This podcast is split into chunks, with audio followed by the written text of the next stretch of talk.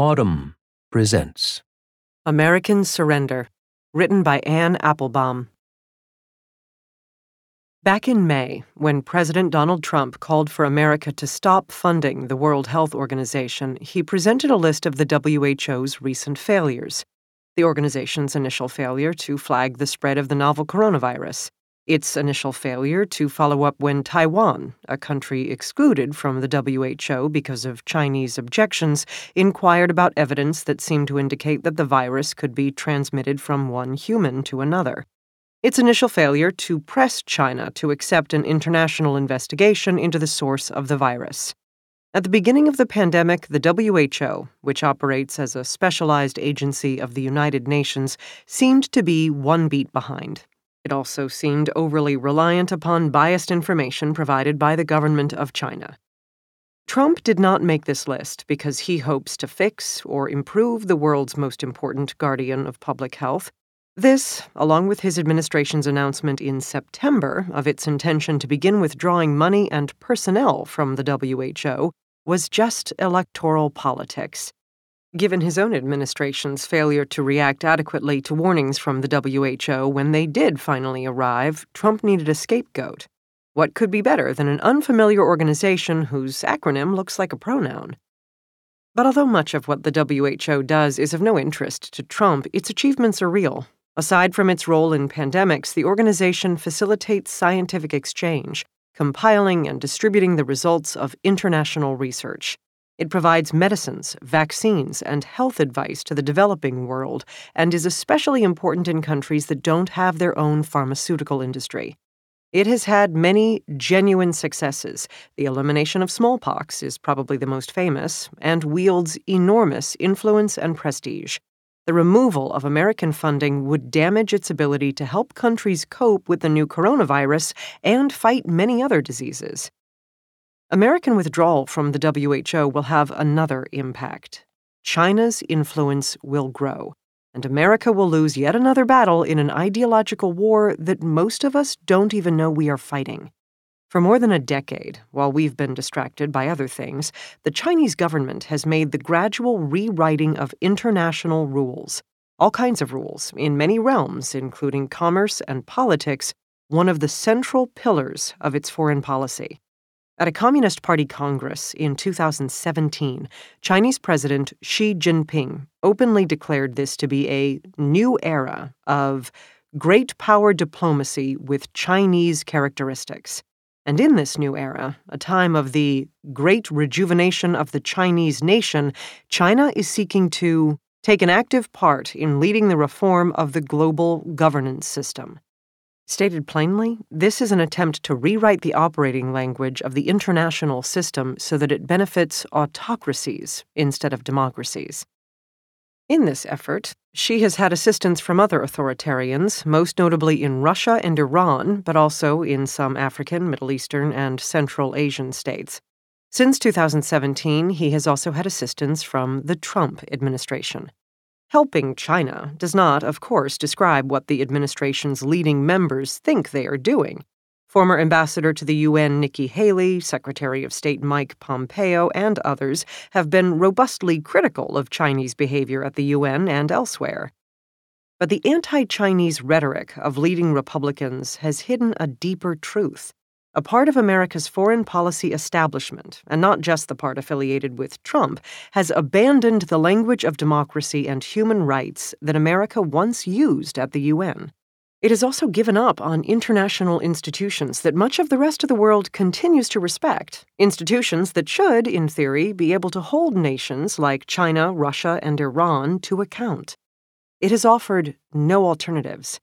Instead of building stronger coalitions or even new organizations around common values, this part of the establishment talks about realpolitik and America first, using the same nationalist and authoritarian language as the autocrats whose company Trump clearly prefers. It alienates allies and offends the countries whose support we will need to push back against authoritarian influence in the decades to come. Trump's announced withdrawal from the WHO amounts to a kind of playground taunt directed at China. You are cheating, so we'll take our ball and go home. But flouncing off will have the same result on the international stage that it does on the playground. The game will continue, but with different players. Like every revolutionary movement, China's assault on the UN system began with an attack on its language. Ever since the United Nations was founded in 1945, its members have been arguing over the words used in its treaties and documents, especially those that concern political rights. With great fanfare, a remarkable polyglot cohort of international lawyers and philosophers, French, Lebanese, Chinese, Canadian, all under the leadership of the former First Lady Eleanor Roosevelt, set out to write the UN's Universal Declaration of Human Rights. But when it came time to vote on the declaration in 1948, Saudi Arabia abstained because the document supported everyone's right to change his religion or belief. The Soviet Union and its allies, along with apartheid South Africa, also refused to vote for any declaration, even one with no teeth, that began with the phrase, "All human beings are born free and equal in dignity and rights." That was just the beginning. Throughout the Cold War, communist countries and their allies in the developing world always sought to replace all references to universal civic and political rights with the language of economic rights, the better to escape accusations of political oppression. As the communist world grew poorer and the democratic world exponentially more prosperous, their arguments grew weaker. Still, for many years, the UN was the backdrop for famous ideological confrontations. Many remember that the Soviet leader Nikita Khrushchev banged his shoe on a table at a meeting of the UN General Assembly in 1960. Few remember why. He was responding to a Filipino delegate who had expressed sympathy for the peoples of Eastern Europe and elsewhere, which have been deprived of the free exercise of their civil and political rights. This ideological conflict abated in the 90s. The West had won the Cold War. The Soviet Union disappeared. Briefly, the UN system, though creaky and out of date, seemed as though it might really become a source of international stability. But over the past decade, China has launched a new ideological battle in UN forums. As the Soviets did, the Chinese are arguing that economic rights are more important than civic and political rights, but their argument is stronger than their predecessors. As proof, they offer the story of their own economic rise. It is, of course, a twisted version of the story because China's economic growth began only after its system became open and more free. Nevertheless, China is now marketing the idea that dictatorship produces faster economic growth than democracy does, the Beijing consensus, as opposed to the old Washington consensus. To make its argument, China relies heavily on the word sovereignty, which has many connotations, some of them positive. But in the context of the UN, it means something very specific. Sovereignty is the word that dictators use when they want to push back against criticism, whether it comes from UN bodies, independent human rights monitors, or even their own citizens. When anyone protests the Iranian regime's extrajudicial murders, the Iranian mullahs shout, "Sovereignty!" When anyone objects to the Chinese government's repression of the people of Hong Kong, China shouts, "Sovereignty too!" When anyone quotes the phrase from Article 1 of the UN Declaration, "All human beings are born free and equal in dignity and rights," authoritarian advocates of sovereignty dismiss this language as evidence of Western imperialism. China seeks to change other kinds of language, too. Instead of political rights or human rights, for example, the Chinese want the UN and other international organizations to talk about win-win cooperation, by which they mean that everyone will benefit if each country maintains its own political system. They also want everyone to use the phrase mutual respect, by which they mean that no one should criticize anyone else. This vocabulary is deliberately dull and pleasant. Who is against win-win cooperation or mutual respect? But the Chinese work extremely hard, tellingly hard, to get this boring language into UN documents, especially those that have anything to do with human rights. That's because they want to water down any form of accountability to anyone, for themselves and for other autocratic governments, to weaken the role of independent human rights advocates, to prevent any public criticism of Chinese policy in Tibet or Xinjiang, where a majority of the country's Uyghur Muslims live, and to undermine the Human Rights Council's already limited ability to investigate UN member states. The legal scholar and China expert Andrea Warden has described these efforts as an attempt to turn the UN Human Rights Council into a shell, emptied of universal values, a body in which individuals and civil society organizations seeking to hold governments to account for human rights violations have no place. Alongside its attempt to change the language of our global operating system, China has sought to master and control the international bureaucracy, in part by creating institutions of its own. Members of the Shanghai Cooperation Organization, China, Kazakhstan, Kyrgyzstan, Russia, Tajikistan, Uzbekistan, India, and Pakistan, Iran, Afghanistan, Belarus, and Mongolia have observer status, all agree to recognize one another's sovereignty, not to criticize one another's autocratic behavior, and not to intervene in one another's internal politics. China has also just launched an initiative on data security to formulate global rules and norms that reflect the aspiration and interests of the majority of countries, according to a draft version of the proposal that aims to compete directly with American efforts to do the same. But Chinese ambitions now reach into the UN system, too. Whereas many of the Western diplomats who end up working at its alphabet soup of international agencies are those who couldn't secure a more interesting posting, China has for the past decade sent its very best and most talented diplomats. Partly as a result, Chinese nationals now run four major UN agencies: the International Civil Aviation Organization, the International Telecommunication Union, the Food and Agriculture Organization, and the UN Industrial Development Organization. Chinese diplomats have also run the UN Department of Economic and Social Affairs since 2007, and the country has expanded its participation in UN peacekeeping operations. Many of these organizations aren't familiar to most Americans, but some of them, like the WHO, quietly play an important role in setting international standards and promoting economic development, especially in poorer countries. The International Telecommunication Union, for example, is responsible for allocating radio frequency bands and coordinating the world's satellites so that they don't interfere with one another. It also holds seminars and training sessions to help poorer states regulate new technologies. At the moment, that often means that the ITU looks on benignly as China sells its model of cyber sovereignty, meaning tight state control over online media and activity around the world. Chinese universities have established close relationships with the ITU so that whatever standards are set will be good for Chinese commerce. Although the holders of jobs in these kinds of organizations are meant to be politically neutral, some don't hide their interests.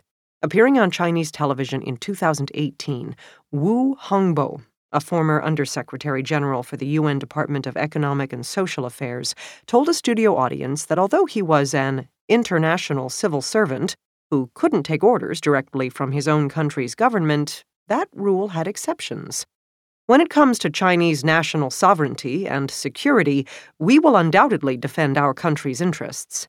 As an example, he told the story of how he got UN security to throw a representative of China's repressed Uyghur Muslim minority out of a seminar held in a UN building. When China can't get one of its own nationals into a job, it seeks to get someone who its leadership feels is pro-Chinese, or who is at least sympathetic to the language of sovereignty, win-win cooperation, and mutual respect. Back in 2017, when UN members were choosing a new director general for the WHO, Tedros Adhanom Ghebreyesus, a former health minister and foreign minister of Ethiopia, paid a visit to China before the election, as did a main competitor for the job. Tedros was seen as more supportive of the One China policy, and, in fact, the day after he was elected, he told the Chinese government that the WHO would continue its support of the policy, implying that he approved of Taiwan's exclusion from the organization. China also uses financial tools, investments, loans, and allegedly bribes to persuade other autocracies to vote its way in the UN and elsewhere, to confirm its candidates, and more generally to build a circle of friends. The main formal vehicle for the distribution of money is China's Belt and Road Initiative, a Eurasian infrastructure investment plan.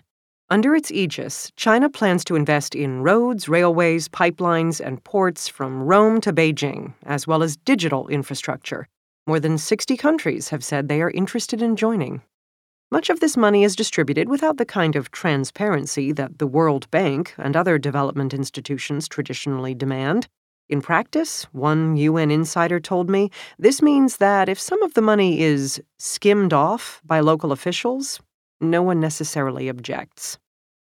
Chinese diplomats also do their best to wrangle the language of Belt and Road into UN documents. The UN Department of Economic and Social Affairs works assiduously to align UN development projects with Belt and Road projects, for example. The current department leader, Lu Jianmin, formerly China's Vice Minister for Foreign Affairs, speaks of the Belt and Road Initiative and the UN's own Sustainable Development Goals as almost interchangeable. Both of them serve the purposes and principles of the Charter of the United Nations, he has said, not least because they aim to promote win-win cooperation in a world where sovereignty is the ruling principle. Any one of these elements of authoritarian foreign policy by itself might not amount to much, but when combined, all of these tools, ideological, bureaucratic, financial, can be quite a powerful force. China is now the de facto leader of a bloc of countries that believe not in the rule of law, but in rule by law. Countries, that is, whose governments believe that law is whatever the current dictator says it is. Rule by law doesn't apply just to Chinese citizens living in China. In 2018, 2 American citizens, Victor and Cynthia Liu, came to China to visit a sick grandparent. They are still there because Chinese authorities, who are seeking to arrest their estranged Chinese father, have prevented them from leaving. The arbitrary detention of foreigners, Americans, British, Germans, Dutch, and others, is also an Iranian specialty, and the Russians occasionally try it as well. Rule by law can also be used against Chinese dissidents living abroad. Uyghur Muslims in China are severely repressed. Many are imprisoned in concentration camps. In years past, laws on political asylum would have protected Uyghurs who managed to flee the country, but Chinese pressure now makes that more difficult. Members of the Shanghai Cooperation Organization have agreed to jointly fight terrorism, separatism, and extremism. Each state also agrees to recognize the other's definitions of what those words mean. So if China says a dissident is a terrorist, then Russia, Kazakhstan, or any of the rest will have him deported back to China. These new norms are spreading. Thailand, which is not a Shanghai Cooperation Organization member, has bowed to pressure from Beijing and deported Uyghurs who had fled the country. So has Egypt. Turkey, a country that until recently expressed support for the Uyghurs out of a sense of kinship, they speak a Turkic language, has begun to arrest and deport them too. Even Uyghurs in Europe report being harassed by Chinese agents and diplomats. When you stand against China, one Uyghur dissident told NPR, you are a threat wherever you are. Even those who are not members of a repressed minority can now feel the weight of the country's influence. In June, a Chinese-born soccer player was kicked off his Serbian professional team after his father, also a soccer star, made critical remarks about the regime on the anniversary of the Tiananmen Square massacre. We have grown accustomed to Chinese pressure on big multinational companies like Facebook or the teleconferencing company Zoom, which agreed to shut down the accounts of 3 democracy activists outside China who had planned events to mark the anniversary of Tiananmen Square. But Chinese pressure can now shape the management of a Serbian soccer club, too. Step by step, in one region of the world after the next, rule by law is replacing rule of law. Some Western countries do try to fight back. Human rights organizations document the forced deportations of Uyghurs. European leaders stood strongly behind the UK when a British citizen was killed by a team of Russian assassins who were trying to murder a former Russian spy. American politicians have protested against the detainment of the Liu siblings. Trump himself mentioned their story to Xi, although according to his former national security advisor John Bolton, he dropped the subject immediately when Xi pushed back. Inside the UN system, the rickety human rights apparatus continues to function. Many volumes could be written about the flaws of the UN Human Rights Council, a body whose authority has been marred by its rotating membership. Authoritarian states compete hard to get on the council. Seats are distributed according to geographical criteria that have allowed obvious human rights abusers, such as Cuba and Saudi Arabia, to become members in the past. Venezuela is a member right now. Nevertheless, the council does have some small ability to hold member countries accountable and to magnify the voices of citizens in regimes that would otherwise have no transparency and no public debate. Coalitions of democracies still band together to put pressure on specific countries. For nearly a decade, for example, the Council has repeatedly renewed the mandate of a special rapporteur on human rights in Iran, an official who produces periodic studies that provide evidence of Iranian violation of numerous international laws. It's not ideal. Still, Roya Boroumand, an Iranian activist who documents the regime's crimes, particularly executions, told me that the Islamic Republic has battled hard to save face and undermine the UN human rights reports. If this was useless, why would they bother, she said. The Council requires Iran to report and respond to violations, which flusters officials, and sometimes even persuades the government to shift its policies. Boramond, who runs the Abdurrahman Boramond Center for Human Rights in Iran, on whose board I serve, reckons that lives have been saved by this process. It is, in great part, thanks to UN pressure, for example, that Iran has reformed its laws and reduced the number of crimes for which it imposes the death penalty on juveniles. Democratic countries do continue to use the UN and the international human rights apparatus to embarrass the Iranians, the Venezuelans, and indeed the Chinese, but the U.S. is absent. In 2018, Mike Pompeo, angered because the Council had criticized Israel, decided to pull the U.S. out of the Human Rights Council altogether. Nikki Haley promised to pursue the advancement of human rights elsewhere. But where? And with what tools? It's true that Pompeo has issued fiery statements against Venezuela and China for human rights abuses, but neither he nor any other American official sounds any longer as if they are speaking on behalf of the democratic world. They sound as if they are speaking for Trump. And everyone knows that Trump might turn around tomorrow and decide Venezuelan President Nicolas Maduro or Xi Jinping is his new best friend, alongside North Korea's Kim Jong-un and Saudi Crown Prince Mohammed bin Salman. In truth, the Trump administration is uniquely unqualified to speak on behalf of victims of authoritarianism around the world. Since the 1970s, all American presidents have used the language of universal rights. Ronald Reagan once said, "A belief in the dignity of man and government by the consent of the people lies at the heart of our national character and the soul of our foreign policy." Bill Clinton said that America's commitment to human rights was important because it's the right thing to do and the surest path to a world that is safe, democratic, and free. Trump, by contrast, dislikes the language of universal rights and neutral, nonpartisan justice because he personally fears the verdicts of neutral, nonpartisan courts. He prefers the company of dictators because he admires power and cruelty. He dislikes America's alliances because he has little understanding of how, historically, they have helped build American power. He is not alone.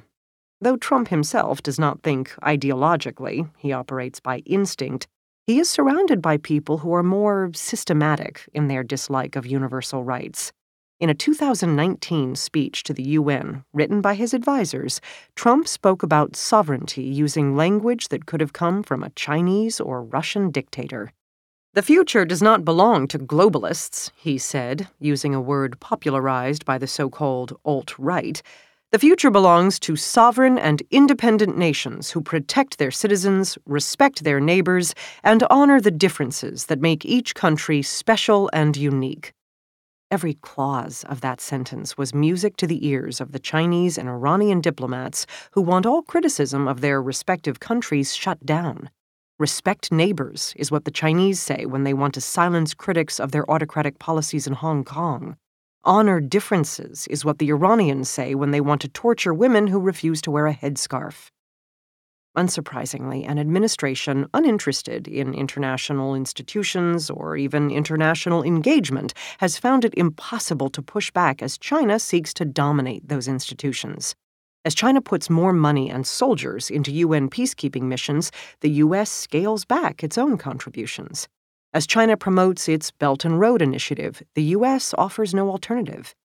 The Obama administration did have a different plan for Eurasia, a pair of trade deals, the Transatlantic Trade and Investment Partnership and the Trans-Pacific Partnership, that were designed to lock U.S. allies and partners in Europe and Asia into closer relationships. The Trump administration has scrapped both. While the Shanghai Cooperation Organization consolidates American decisions to withdraw troops from Germany, for example, weaken NATO. The G7 is on life support. The U.S.-European Union alliance is moribund. It took a few years for European leaders to finally understand that the U.S. president really does consider them to be foes, to use Trump's language, but that fact has now sunk in. On a recent transatlantic call, when a Trump administration official exhorted European colleagues to join America in pushing back against the spread of Chinese technology, the initial response was a cynical, "Oh, so now we are friends again?" That doesn't mean America won't find some allies in the coming ideological struggle against China. Other countries are also worried about the implications of rule by law. But it does mean those allies no longer feel loyal to the U.S. on the grounds of shared ideals. Instead, when Pompeo asks them to join his anti-Chinese political and economic coalition, they will weigh the costs and benefits and make their decision accordingly. Some nations will reckon that they need the U.S. more than they need China. Some will reckon that they need China more than they need the U.S. No principles will be involved, no conversations about democracy or shared values, just hard commercial or security calculations. As China's economic and military power grows, those calculations will continue to change, and not in America's favor. I began by observing that the WHO's faults are real. Let me end by asking whether its faults can be fixed. As China has become more powerful, as China campaigns for sovereignty and win-win cooperation, as China's clout grows within the UN, the leadership of the WHO, like the leadership of so many international organizations, is no longer able to hold China to account. American withdrawal will not solve this problem. It will make the problem far worse. Post-Trump, whether in 2021 or 2025, some will argue for a return to the status quo, for the U.S. to rejoin the Human Rights Council and the WHO, to sign on once again to the Paris Agreement, and to recommit to the old language of universal rights, transparency, and accountability. But the next administration may well discover that some of the UN's institutions, created for another era, cannot be saved. Authoritarian influence is too strong now. Bureaucratic stasis too powerful. Besides, once burned, our foreign friends will be twice shy. Even if a President Joe Biden chants the old mantras, everyone now knows that his successors might not. Maybe someday President Mike Pompeo, or President Tom Cotton, or President Tucker Carlson will flip everything up in the air again. Knowing this is still possible, our allies will be wary of committing to any cause that we back. Are there other models of international cooperation? It is notable that as politicians have squabbled during the COVID-19 crisis, the scientific community has worked together with remarkable efficiency. Andrew Pekash, a virologist at Johns Hopkins University, told me that from the very beginning of the pandemic, scientists in multiple countries managed to share data, genetic sequences, and more. Networks of like-minded scientists developed quickly, he said. Out of the limelight, there has even been some low-key, successful grassroots collaboration between the U.S. and China. Maybe other kinds of international cooperation could work like this, too. Maybe spontaneous coalitions of countries that have an interest in achieving a particular goal and working together could make things happen more efficiently outside the UN system. We already have one example of how that might work. At an online meeting convened by the European Union in May, representatives of more than 36 countries and international organizations pledged more than $9 billion to develop vaccines, treatments, and new ways of diagnosing COVID-19. They also agreed to help make these medical advances accessible not just to their citizens, but to the entire world. The governments of most EU member states were present. Eventually, the list included the UK, South Africa, South Korea, Australia, Israel, Canada, and Japan. The Bill and Melinda Gates Foundation, along with some other big donors, have made pledges. So have a few non-democracies, Saudi Arabia, Kuwait, and, yes, China. The event was a good reminder of the wealth and power of the world's democracies and of what they can achieve when they work together. The United States, hitherto the most important funder of the World Health Organization and the leading source of doctors and medical innovation, was nowhere to be seen. Nor has the U.S. joined the COVAX Alliance, an international coalition formed to ensure that poorer countries get access to vaccines. But perhaps some future American administration will once again see the point of joining or even leading the rest of the democratic world, the countries that share our values, in joint projects. Maybe the U.S. can help create coalitions of the willing that will be more effective than the old international institutions in fields like health, the environment, even human rights. But what will make other nations want to join these new coalitions?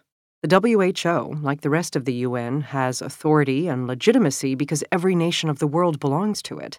The authority and legitimacy of new institutions would have to come from something else: the power of their language, the example of their members, the strength of their commitment, and, of course, thoughtful American leadership.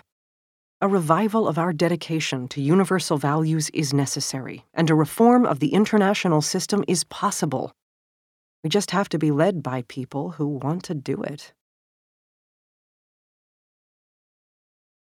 If you enjoyed this production, find the best long-form articles read aloud in the Autumn app, available now for iPhone and Android.